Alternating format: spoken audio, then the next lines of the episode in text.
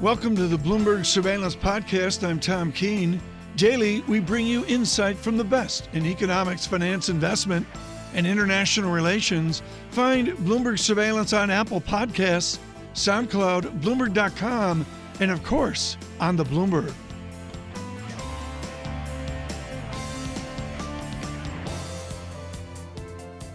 He has been uh, someone interesting in the regimes of the Federal Reserve in Philadelphia at AEA, Michael McKee and James Bullard. Good morning to everybody on Bloomberg Television and Radio worldwide from frosty Philadelphia. According to the feels like temperature, about six degrees. So we really thank Jim Bullard for getting up early this morning and joining us here, slogging through the uh, snow and sleet and uh, high winds. Uh, you're one of the few people that seems to have made it to Philly. Yeah, well, I'm originally from Minnesota, so this is nothing. this is true. You're well known for your regime view of the economy. You're the guy with the dot at the bottom of the dot plot because you don't think there's any reason to raise rates. The economy is picking up. Uh, we're starting to see a few wage gains. Uh, we're going to get tax cut stimulus of one sort or another. So, are you any closer to changing your regime and then looking at the need for additional rate cut, uh, increases? Well, we're certainly keeping our eyes open on this, but I think on the tax cut issue, the um, I, you know, I'm very much less of a, a, person that thinks that a lot of deficit spending, you know, has a lot of impact on the economy, or if it does, it's usually temporary. So I think the interesting part about the tax cut is whether it will drive productivity higher in the U.S., drive business investment higher in the U.S., and if it does, I think we could get some gains out of that because that would move up the trend growth rate for the US economy. So that would be good if we can get that, but I feel like for now we can be wait and see as far as monetary policymakers on that. And also in the in the trend growth world, a couple of tenths on the trend growth rate is a big deal.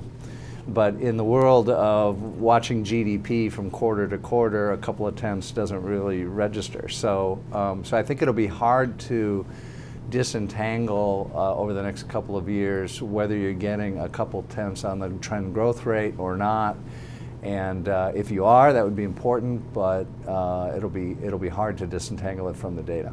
So you're still locked into the same regime and no rate moves. Th- we're, we we've got the low regime, but you know we're certainly keeping our eye open. I think my baseline case is that we're still in the same regime. I, I, think there's some possibility that this could light a fire under investment and uh, really drive growth higher. And if that happens, uh, I'd certainly take take note of that and, and adjust policy appropriately. Well, that begs the question of what your growth forecast is for 2018. You know, for 2017, we were surprised at the upside on growth. It, it now looks like the first half was just a little over 2%, but the second half now looking like it's going to come in at 3%. So you're going to get two and a half or maybe a little better for the year. And uh, this is in a world where maybe the trend growth rate is only, only 2%. So this is good. We're late in the expansion, so I think the, the natural thing to forecast is that you would slow down uh, from here. But then you've got this, uh, this tax effect coming on, so maybe, maybe you'll get a little bit from that. So, so we're keeping, we're, we're still in the low twos for uh, for 2018 and then slowing down the trend as you go forward. Well, it raises a question then of whether we're going to get any inflation of any significance, any acceleration that would create a need for the Fed to move faster or more steeply. Yeah, I think on inflation, uh, we're below target. Uh, we really made no progress in the last two years toward our inflation target, uh, at least based on uh, uh, smooth type measures of inflation. Uh, core PCE, less food and energy, is one and a half year over year. That's a low number. Uh, it's the same as it was in 2015. Unemployment went below 5% in the fall of 2015, so we've been two years in the fours and uh, really haven't made any progress at all. So I don't really think we're getting the kinds of Phillips curve effects that people so emphasize you know, one time, not that long ago, you had the natural rate of unemployment setting up at 5.5%. We're now at 4.1%. We've got a jobs report coming out this morning. We haven't really seen any inflation out of that. And I think, uh, you know, we've got to uh, modify our story about the Phillips curve. It's just not it's either non-existent or whatever it is, the power there is very, very small compared to what it has been historically. Well, Janet Yellen and Jay Powell have both said maybe we need to look at the Phillips curve. Maybe we need to look at our models of inflation dynamics. Do you think something has changed that would lead the Fed to change the way it looks at making policy? Yeah, if you look at a graph I used yesterday about the disappearing Phillips curve, uh, the you know the coefficient on unemployment has been declining towards zero ever since uh, the 1980s. So that's from an analysis by the Bank for International Settlements in their annual report. So I, I think uh, there's widespread agreement on the empirics of this that uh, the the Phillips curve is you know very flat and uh, that you know might ha- there might be no relationship at all at this point. And so I think you really have to pay more attention to inflation expectations in this environment.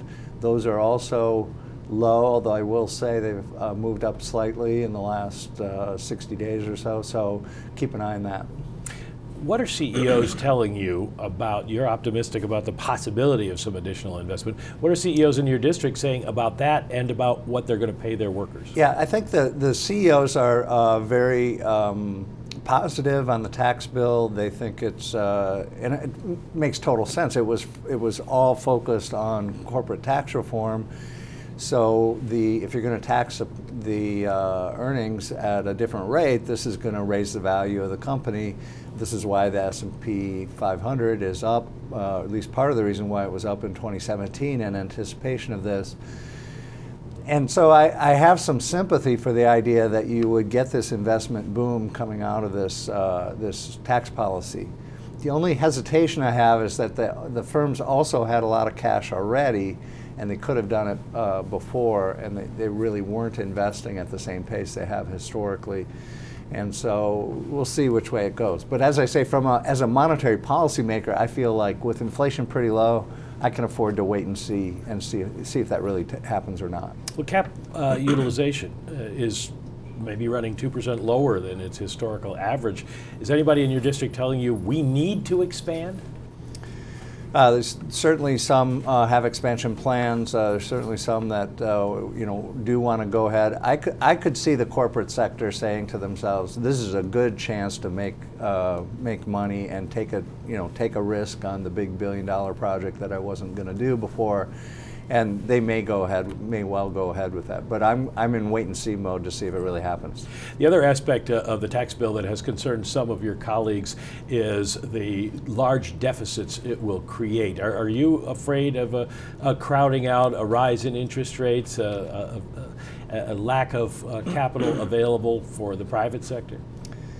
No, I mean the 1.5 trillion number is over 10 years, so you're talking 150 billion per year. There's some front loading. Um, I'm not a big one for uh, the, you know, the effects of deficits on rates. I think those are that's hard to find. Um, uh, also, it's a global environment, so you've got this uh, this global debt story. You have a shortage of safe assets globally. Uh, that's having a big impact. You've got low rates around the world. That's having a big impact. So um, I think the, the biggest issue with rates is the, uh, that the 10 year has traded in a range for quite a while, uh, quite a few years here. Uh, I guess today it's maybe uh, 240 something. Um, and then you've got the two year rising pretty dramatically, so the yield curve's flattening here.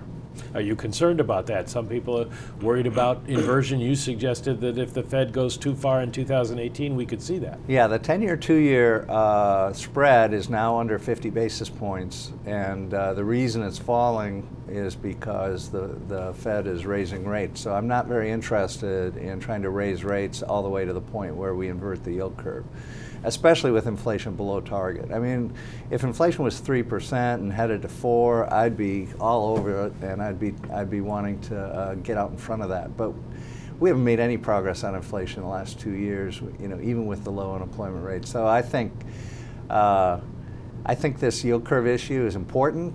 Uh, there are a lot of opinions about it, but we should uh, we should definitely be looking at it. We should give it due consideration, and we should have that debate now not later this year when it's even flatter. Well, do you think that it is a sign that a recession is imminent?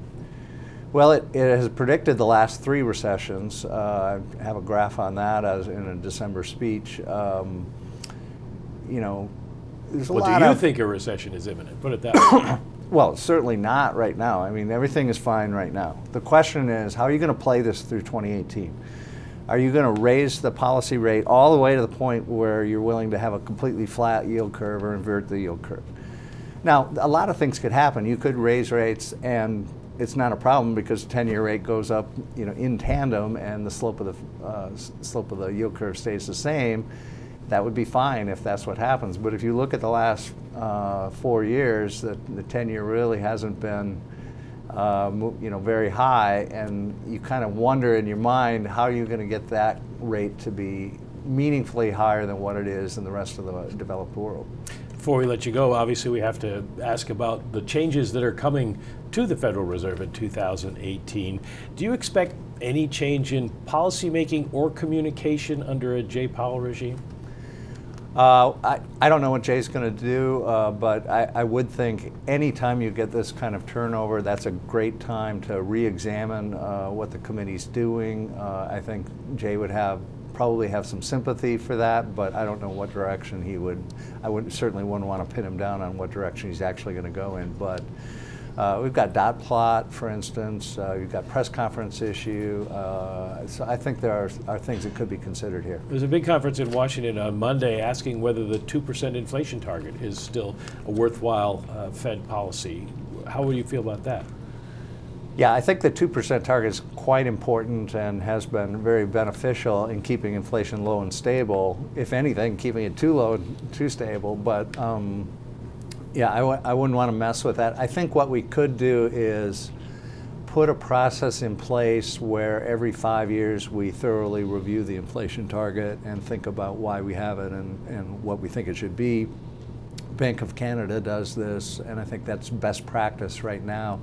So the Fed could adopt that, but you do that on a calendar basis and and not let it interfere with the day-to-day monetary policy decision. You do it in a way that is a thoughtful couple of day retreat, uh, reflecting on it, or something like that, and then come to another decision about it. If we're going to do a retreat, can we do it someplace warm? Yeah, I'm thinking uh, the southern part of the U.S. Yeah. Jim Bullard, who is originally from Minnesota, so he says he's used to this cold. Thanks for joining us today. We'll send it back to you on Bloomberg Radio and Television worldwide.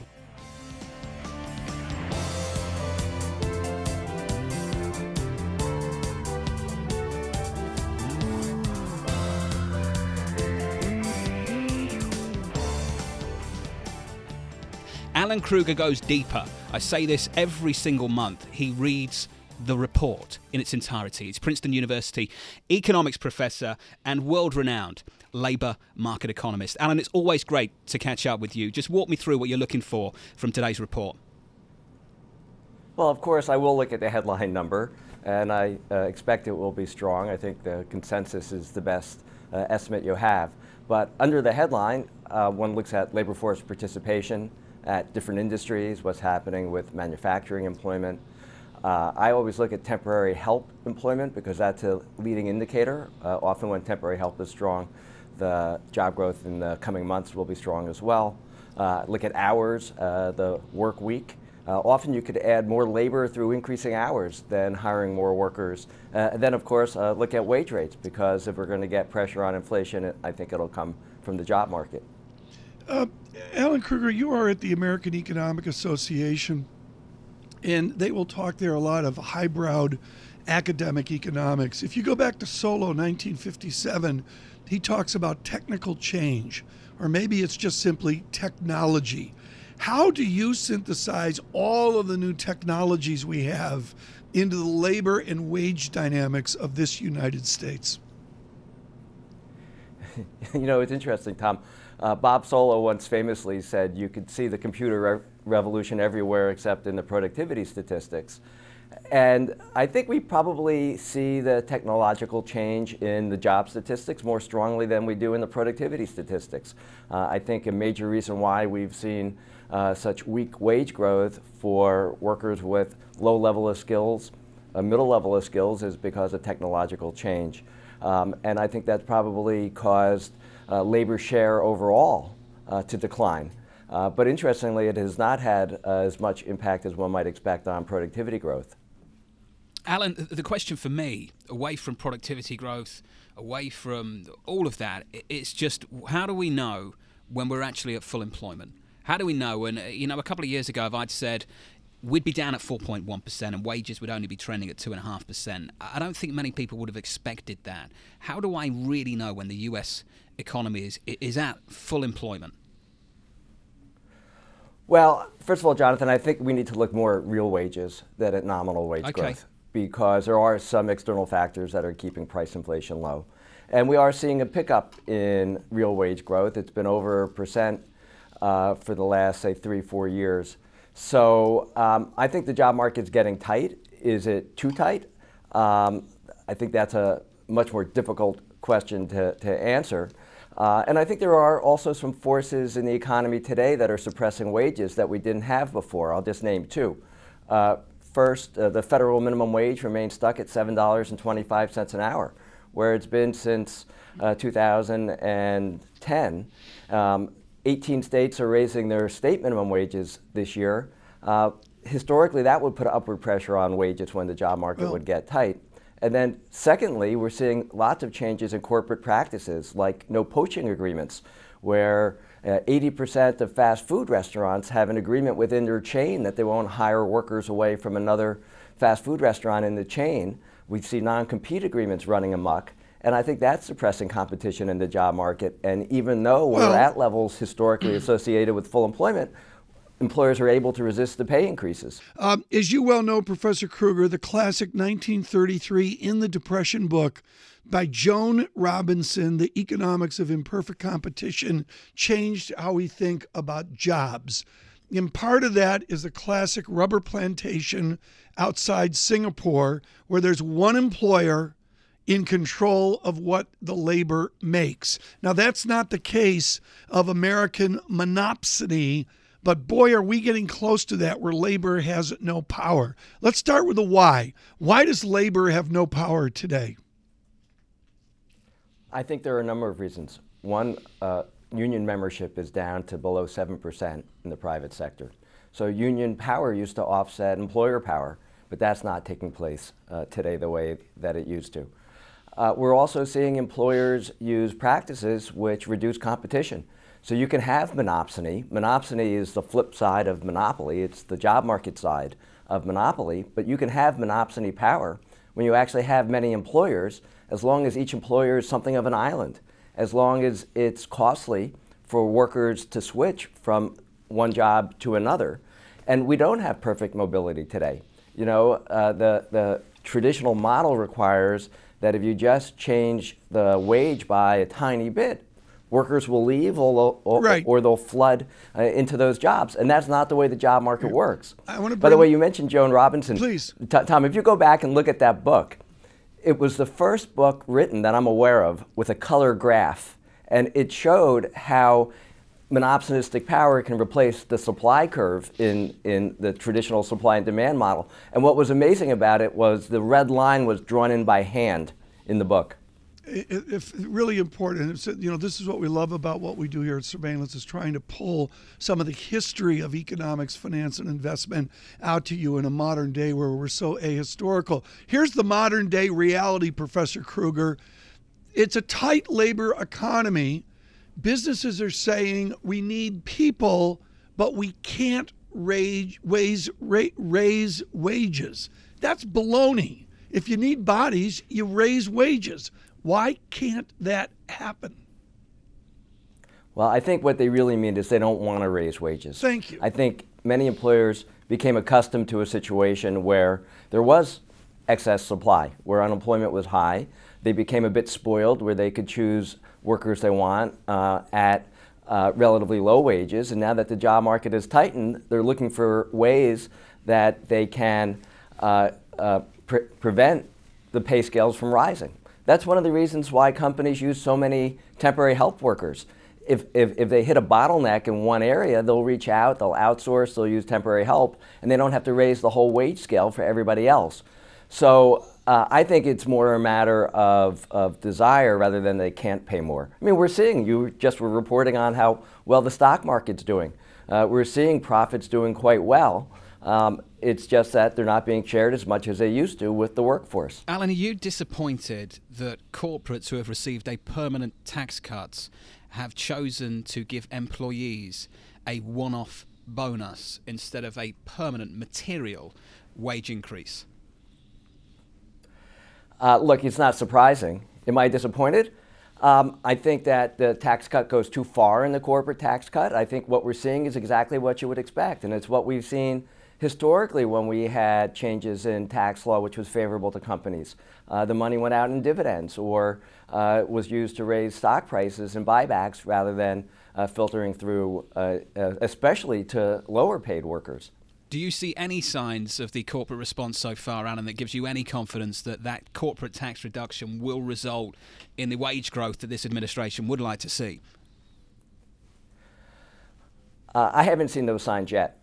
Um, now, by the way, to be fair to the administration, the model that they have in mind is that the tax changes should lead to more investment, more capital, and that'll take time before it leads to higher wages. We'll see if that capital investment takes place, and then we'll see if wage growth takes place.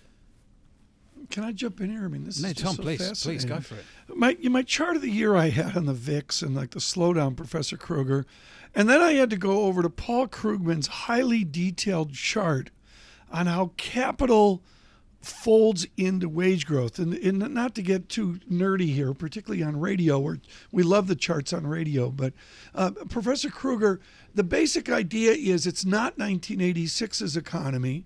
It's not even, you know, 19 whatever's economy. It's a new modern economy of international capital flows. What's foreign money going to do with a better tax environment in America? Well, you know, the way that this corporate uh, tax cut works, there are also strong incentives for American companies to invest abroad because the tax rates they face are going to be lower for uh, income earned abroad.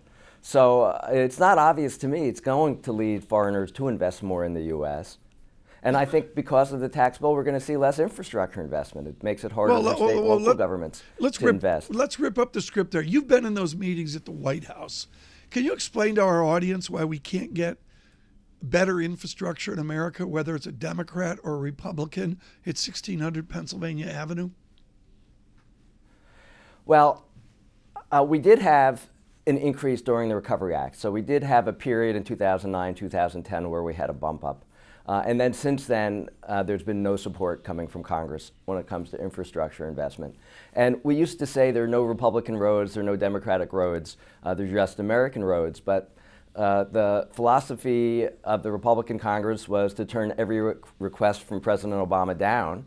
And we'll see what happens uh, going forward. But I think it's long overdue that we reinvigorate our infrastructure in the U.S. Alan, there's an argument that we're moving away from a US economy to a blue state versus red state economy. Do you see a divide emerging between the growth that could be achieved in New York, the state of California, and elsewhere? And I asked this question because I caught up with the Audi North America president. He said to me he's expecting now flat growth in sales in New York and California and a pickup in a place like Texas. And it just made me think that maybe we're going to see a divergence in within the United States of America from state to state. Is that something you're keeping an eye on? Uh, uh, yes, very much so. And you know, we've had that take place uh, in the past. We've had a lot of investment go in the South where wages were lower. Uh, we've seen California do very well. Uh, I think because uh, they uh, had a, a policy of uh, investing in people and in infrastructure, in spite of the high taxes, they've done quite well. I think the tax bill that passed in a very stealthy fashion is going to cause a greater divide across regions in the U.S. Um, capping the state and local tax deduction at a low level is going to uh, hurt uh, uh, the blue states. Um, what was done to uh, universities is another example. You know, singling out university endowments for a tax. Um, so I think that uh, those the, the, those tax reforms, I think, are going to further polarize the country. I, I think if you look in the small print, Professor, they singled out the economics department of Princeton University. you get a love. You know, they're also they're they're. uh, That, that, that's also the case if you look at funding for research. It's it's Yeah. it's, it's uh, targeting economics. I agree, Tom. This is the price of working with Alan Blinder. Alan Krueger, thank you uh, so much. Greatly appreciated. He's a former chairman of President Obama's Council of Economic Advisors, and we're honored that he attends uh, every Jobs Day.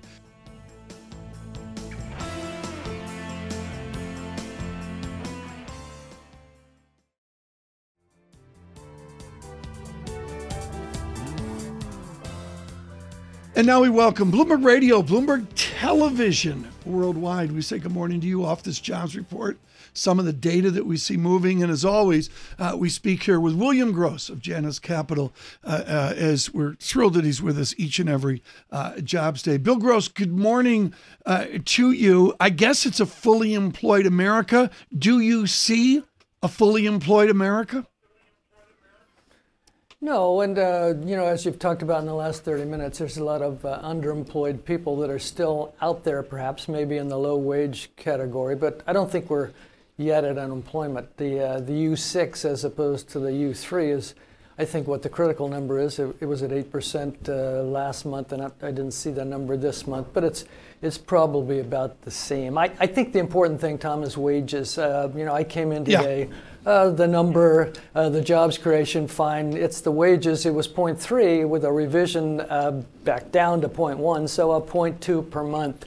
Um, that's what we're really looking at. If you can get wages going, then you know you can get inflation going, Okay. which is what the Fed wants to, to get going. Bill Gross, you're enough of an antiquity that you remember technological change. There was a day where you had a Monroe trader on your bond desk, and Michael Bloomberg showed up with a Bloomberg terminal. You know about technological progress. Is the reason we're not seeing wage growth is because of a new technological progress? Yeah, I think to some extent, you know, um, but, you know, wages are a function. Um, obviously, they play back and forth in terms of productivity, and technology plays into that. I think there are other long-term secular factors that have been part of this for three, four, five, uh, maybe even ten years, and that uh, refers to demographics, and it refers to, you know, deglobalization now, uh, and it refers to, um, you know, other factors which tend to dampen wage growth uh, aside from the cyclical types of uh, numbers. I think demographics, importantly, uh, are key. We see that in Japan, and I've seen that for the past decade, where a, uh, a static labor force or a declining labor force basically puts a, uh, puts a lid on wages, and we're beginning to see that Right. with the boomers here in the United States. I'm going to go to John Ferro here. And of course, John Ferro talking with Gary Cohn here uh, in the nine o'clock hour. And let me make this clear, folks. If one line sticks out in the report, it's the collapse of retail employment in America. John Ferro, another negative statistic uh, today on that. Yeah, away from the detail of the jobs report, Bill, I just want to gauge from you. US 2's 10 south of 50 basis points at 49 right now. How are you positioned in terms of how you expect the curve to evolve through this year? You know, I, I don't see much flattening. I know, I know that's the fear and the potential for a recession if it flattens. I think that's an old, you know, type of model that's sort of out of date. But you know, what I see is is that central banks, and not just the U.S. in terms of, um, you know, liquidating fives and tens now as they move the other way on QE, but also the ECB as they reduce theirs. And so there'll be more supply in the fives and tens than there has been for the last several years, and I think that tends to keep the curve relatively steep. The important thing for me is where central banks, and certainly the Fed, where they stop in terms of the policy rate and the real policy rate. You had discussions, you know, 30 minutes ago about uh, perhaps 1% on the real rate, which would be 3% on the Fed funds rate. I think that's too high. I'm with Kashkari around, you know, 2% or two and a quarter percent. And if, you know, central banks cut back on those fives and tens, then you would see, in my opinion, a, a two, uh, 46 10 year, perhaps now, you know, moving to 260, 65, and, and basically, uh, you know, the curve not flattening as Yeah. opposed to what is expected. To be clear, though, Bill, do you see an opportunity short in the belly of the curve? Um, not shorting. I, I don't think there's much there. I just don't think that there's uh, there's a significant tightening coming. You know, the, the critical function again is where are short term rates? When we had a flat curve during pre recessions in over the past 20 or 30 years, it's really the function of short term rates as opposed to long term rates uh, flattening out that curve. And if short term rates right. don't move up above a certain real interest rate level, then uh, we don't have that much to fear. Okay, I want to translate what I just heard, folks, as John Farrell went all jargon on us with the belly of the curve. Our camera guy in here, Rami, looked at my belly as we were talking about the belly. That's the five to seven year period. Bill Gross, let's make this clear. I believe that means yield up is what you just said and price down. Do we need to prepare for a bond bear market where we see price loss amid this yield increase? Yeah, well, I think so, Tom, and, and a bit a mild one. Uh, you know, I've talked in the past about a 240, 245 level, and we're above that now. I don't know what's happening in the last few seconds. But in any case, um, you know, the long-term secular trend at these levels is about to be broken. And what does that mean? It means that the economy can support itself, you know, with a 250, 275 uh, type of 10-year treasury as opposed yeah. to what it required in the past five years. And so, you know, is that a bear market? Should you get out? Uh, what it basically means is if you hold a 10 year and it goes from 250 to 275, that's 25 basis points. It's got an eight year duration. Know, that's a loss of two points. You lose all of your income. And so, bear market, yes, but, uh, you know, uh, lose a lot of money, probably not. I just want to get your view on credit, Bill. Last year was a big year for equities. Junk, though, just kind of did nothing. It kind of treaded water throughout 2017. Morgan Stanley Wealth yesterday saying we're getting out. We're paring all of our exposure to high yield debt. What would you do here in the United States in terms of your exposure to high yield? Yeah, I'm not exposed to high yield. Matter of fact, I'm uh, short uh, HYCDX. Uh, you know, spreads are very, very narrow, and they follow the stock market. It's almost a one to four correlation. If the stock market goes up one percent, then uh, spreads in the, the price of the uh, CDX goes up by uh, you know by a quarter of that. And so um, you know, stocks up, uh, high yield spreads down and high yield prices up, uh, there's a certain limit. I mean, uh, high yield yields can't go down below zero. I don't think they can. Um, and, and so as we approach uh, lower and lower levels, I think the correlation between stocks and high yield bonds disappears. And I, yeah, I, I, I think we're overdone here, certainly in terms of the low levels of high yield. Very quickly here, Bill Gross, if you're unconstrained and if you say bear market, yes, but we won't lose a lot of money, what is your strategy for 2018 in being Janus unconstrained? Well, you've got to find the least um, overvalued area. I think almost all assets are overvalued based upon QE and based upon the negative real interest rates that we see around the world. The question is, how long does it continue and which area is the most uh, undervalued relative to the rest. And I, I still think it's uh, volatility, Tom. Uh, I'm a seller of volatility in certain areas and currencies. In uh, oil and uh, gold hasn't worked okay. out in the last uh, week or two, so I'd sell volatility. With us, William Gross of Janus Capital, and as we celebrate our 25th anniversary on Bloomberg Radio, very few of our guests have been as determined to join us as Bill Gross, and we greatly appreciate that over the years. Mr. Gross, when I look at 2.6% down to 2.4%, and as you mentioned earlier, out to 2.5% right now, as we mentioned, yield up, price down, you are unconstrained. What part of the bond market will harm our listeners most? What is the part of the bond market where you don't want to be? Well, I don't think uh, in the U.S., Tom, I don't think you want uh, anything longer than five years because that's when duration extends and where you get hurt the most if yields go up and prices go down. That's the old teeter totter. That's what you just yeah. explained. Um, so, so, in the U.S., stay away from the longer term issues. In the world, on a global basis, you know, I'm especially negative not only on bunds but on gilts, and let me uh, tell you why.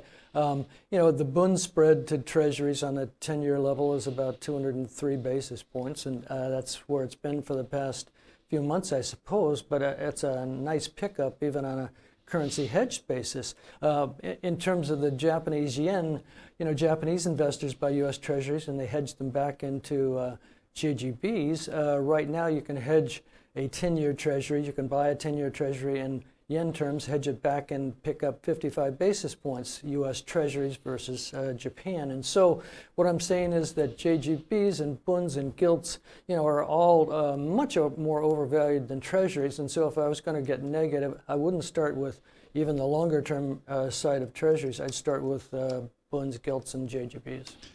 When I look at this bill, and, and I look at like to make money, it's been a wonderful in I don't mean to diminish it, but everybody's made money. Double digit stock market return, double digit bond market uh, return. Are we in for dynamics within the market or malaise within the market? We forget those trading range eras where not much happened. Is that the surprise for this year? Well, I think it is, and for the next uh, several years as well. And it's a setup, Tom. Obviously, if you look at it on a longer term basis, over the next 10 years with a 10 year treasury, you're only going to get 2.45%. And is that malaise?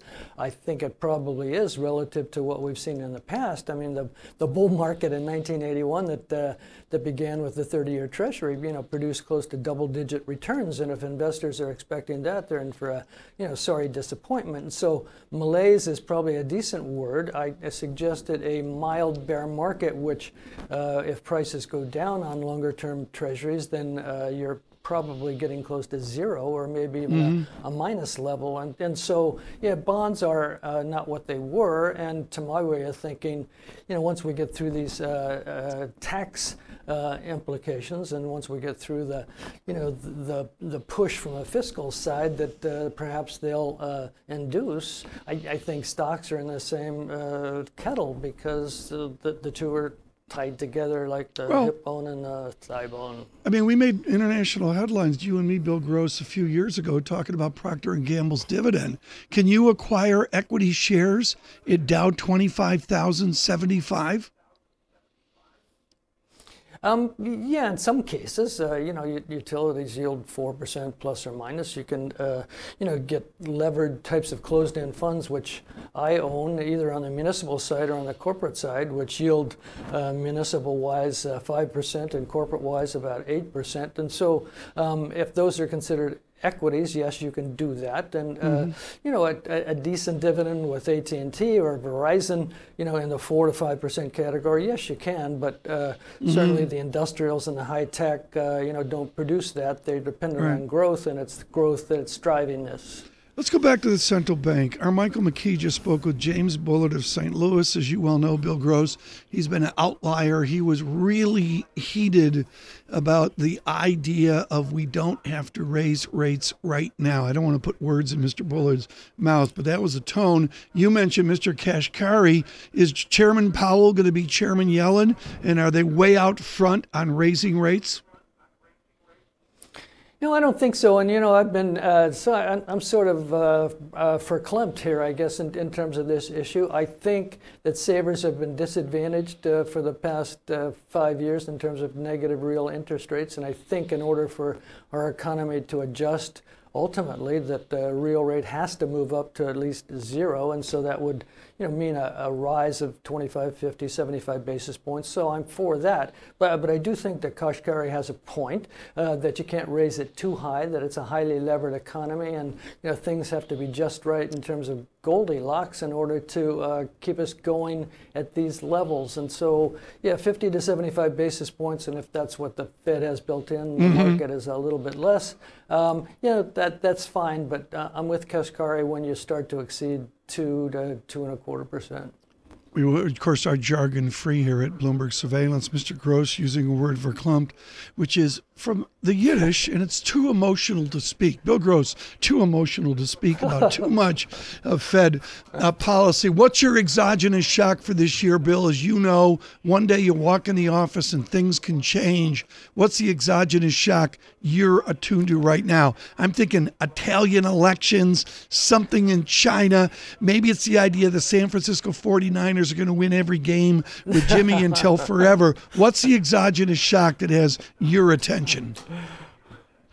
Well, politics and geopolitics uh, are always important and hard to predict. Uh, and I've been early and constant, I guess, in terms of my fear of uh, China and uh, its leverage. You know, whenever you have a problem, and we had that in the Great Recession and all recessions prior to that, it's been a function of leverage and an interest rate that uh, not matched to that increase in leverage. And certainly that's the case in China. There's arguments that uh, say that they can take care of that. They have trillions of dollars of reserves, and the state can take care of uh, smaller companies. But I, I worry about in, uh, I worry about leverage in China mm-hmm. and how it will be resolved, and, and so I, I look for that at some point to create a problem. What do we need to do in Washington to find stability? I assume you did not get an advance copy of Mr. Wolff's book, Fire and Fury. I believe it's out in six minutes on Kindle on Amazon. But uh, Bill Gross, the last 24 hours have been crazy. Some would say the last year has been crazy. Do you need a more stable Washington or do you ignore the follies? Well, the market has been ignoring it, right? Uh, all of the events with uh, North Korea and all of the tweets uh, wherever they go, you know, seem to be ignored now. But I, I think uh, I think we do. I mean, stability in Washington, stability in government is uh, an important factor long term in terms of markets, and and so uh, markets and prices for markets are dependent upon you know, less volatility. That's really what the Fed's been trying to do on the monetary side. Yeah, let's see some stability in mm-hmm. Washington in terms of policy, uh, and we might just, you know, be able to maintain these levels in terms of uh, risk asset prices. Bill Gross, thank you so much. Greatly appreciated. He's with Janus Capital, generous of his time uh, this morning, and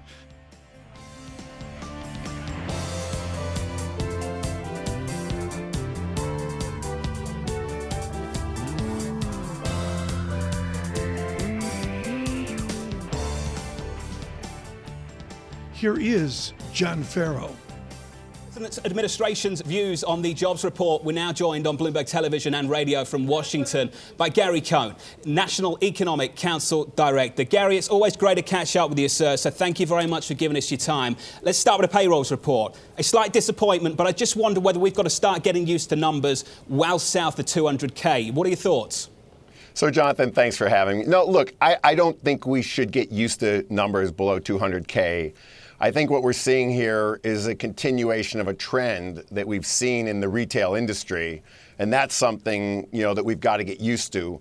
You know, had had we had a traditional um, in-store retail Christmas, and we would have added the traditional 20 or 30,000 jobs in store retail versus losing 20,000 jobs in retail for, for the month, we would have had a 200,000 number again. So if you, you really that that's the one number in here that I think a lot of people missed. You obviously saw some numbers come back in the transportation sector and the driving sector. You heard from some of the transportation logistics companies that yeah. they couldn't hire enough people. They actually had managers out de- delivering and driving trucks because they couldn't c- put people on fast enough. But no, we, we see the economy continuously growing and, con- and, and continuously adding jobs on. And remember, tax reform is now five days old, and the input that that's going to have into the economy is just starting, just barely starting to have an effect. Well, Gary, let's talk about the initial reaction of corporate America to, to the tax cut. The tax cut is permanent, but what I'm seeing is companies to choose to pay one off bonuses. Are you disappointed by that, that they take a permanent tax cut and just give a one off bonus? Look, I, I, don't think that's completely true. I think companies have chosen to do a lot of different things. You did see a lot of companies raise minimum wages up to 15, 15, 50 an hour for their lowest wage workers, which is exactly what we wanted to see. Those those changes in the minimum wage workers it, it, the, in these companies are permanent changes to the wage system. As the economy continues to grow and as the labor force continues to tighten, remember unemployment rate is still 4.1%. It's yeah. 17 year lows. We are going to see real wage pressure in here. I've been telling you for the last year that the one disappointing number that we see month after month after month is we saw wage growth of 2.5% against CPI of 2.2. So you see a real wage growth in here at 3 tenths of a percent. That's just not good enough. And we are committed to get real wage growth in this country. And we do believe you will see it over the course of the next year or two. And to be fair, Gary, you've owned that. But I wonder whether you support the following thing New York and California are looking to shield their residents from the loss of state and local tax deductions.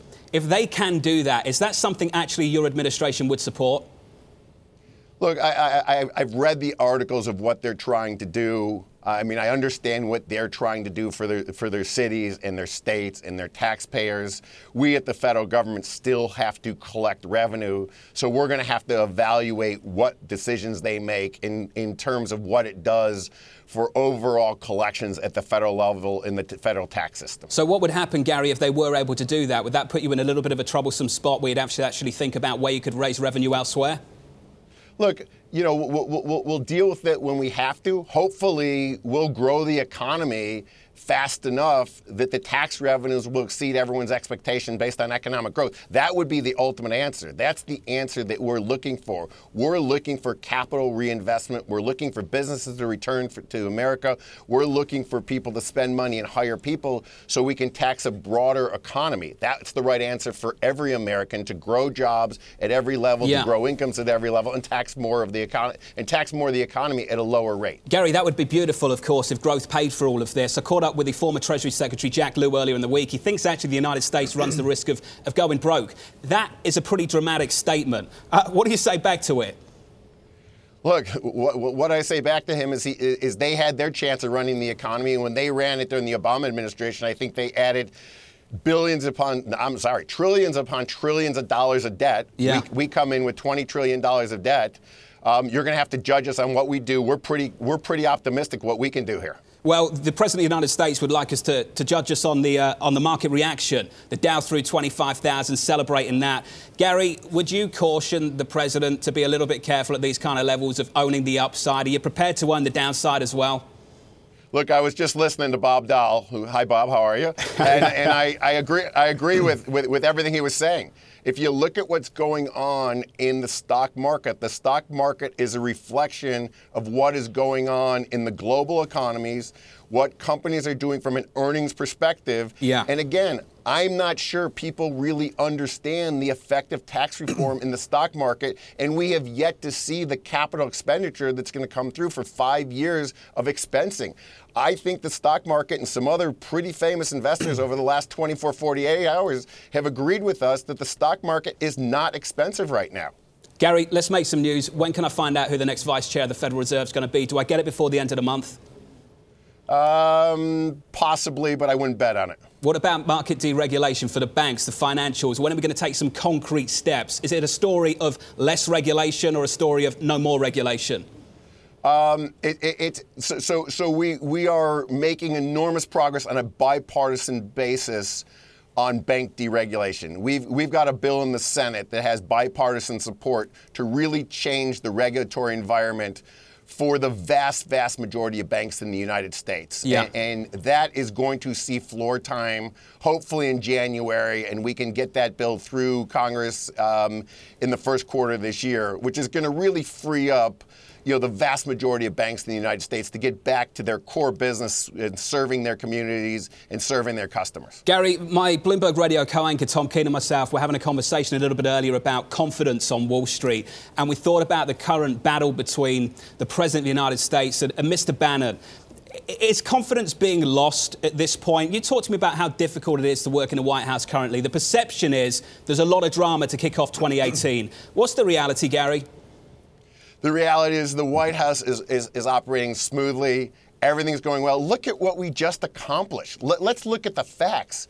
We just signed literally the last working day in the White House of last year. It's less than two weeks ago. We just signed major tax reform simplification, something that has not been done for 31 years. We got that done in the White House with the president's leadership. Yeah. Think about that. That tells you how the White House is operating. We're now working aggressively on our new plan for this year. We've got a big meeting at Camp David this weekend with the legislative leaders where we're going to map out our legislative plan for, for 2018. I think we're working quite effectively and efficiently. Hey, Gary, just to, to wrap things up, a lot of we in that last statement, and there was a lot of people on Wall Street that expected you to kind of like fade away and disappear after the tax bill got signed, sealed, delivered.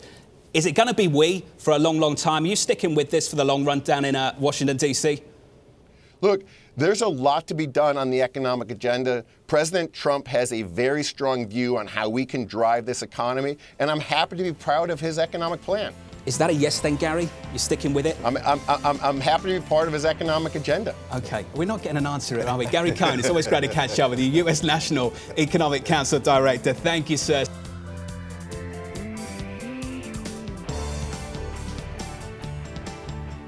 Thanks for listening to the Bloomberg Surveillance Podcast. Subscribe and listen to interviews on Apple Podcasts, SoundCloud, or whichever podcast platform you prefer.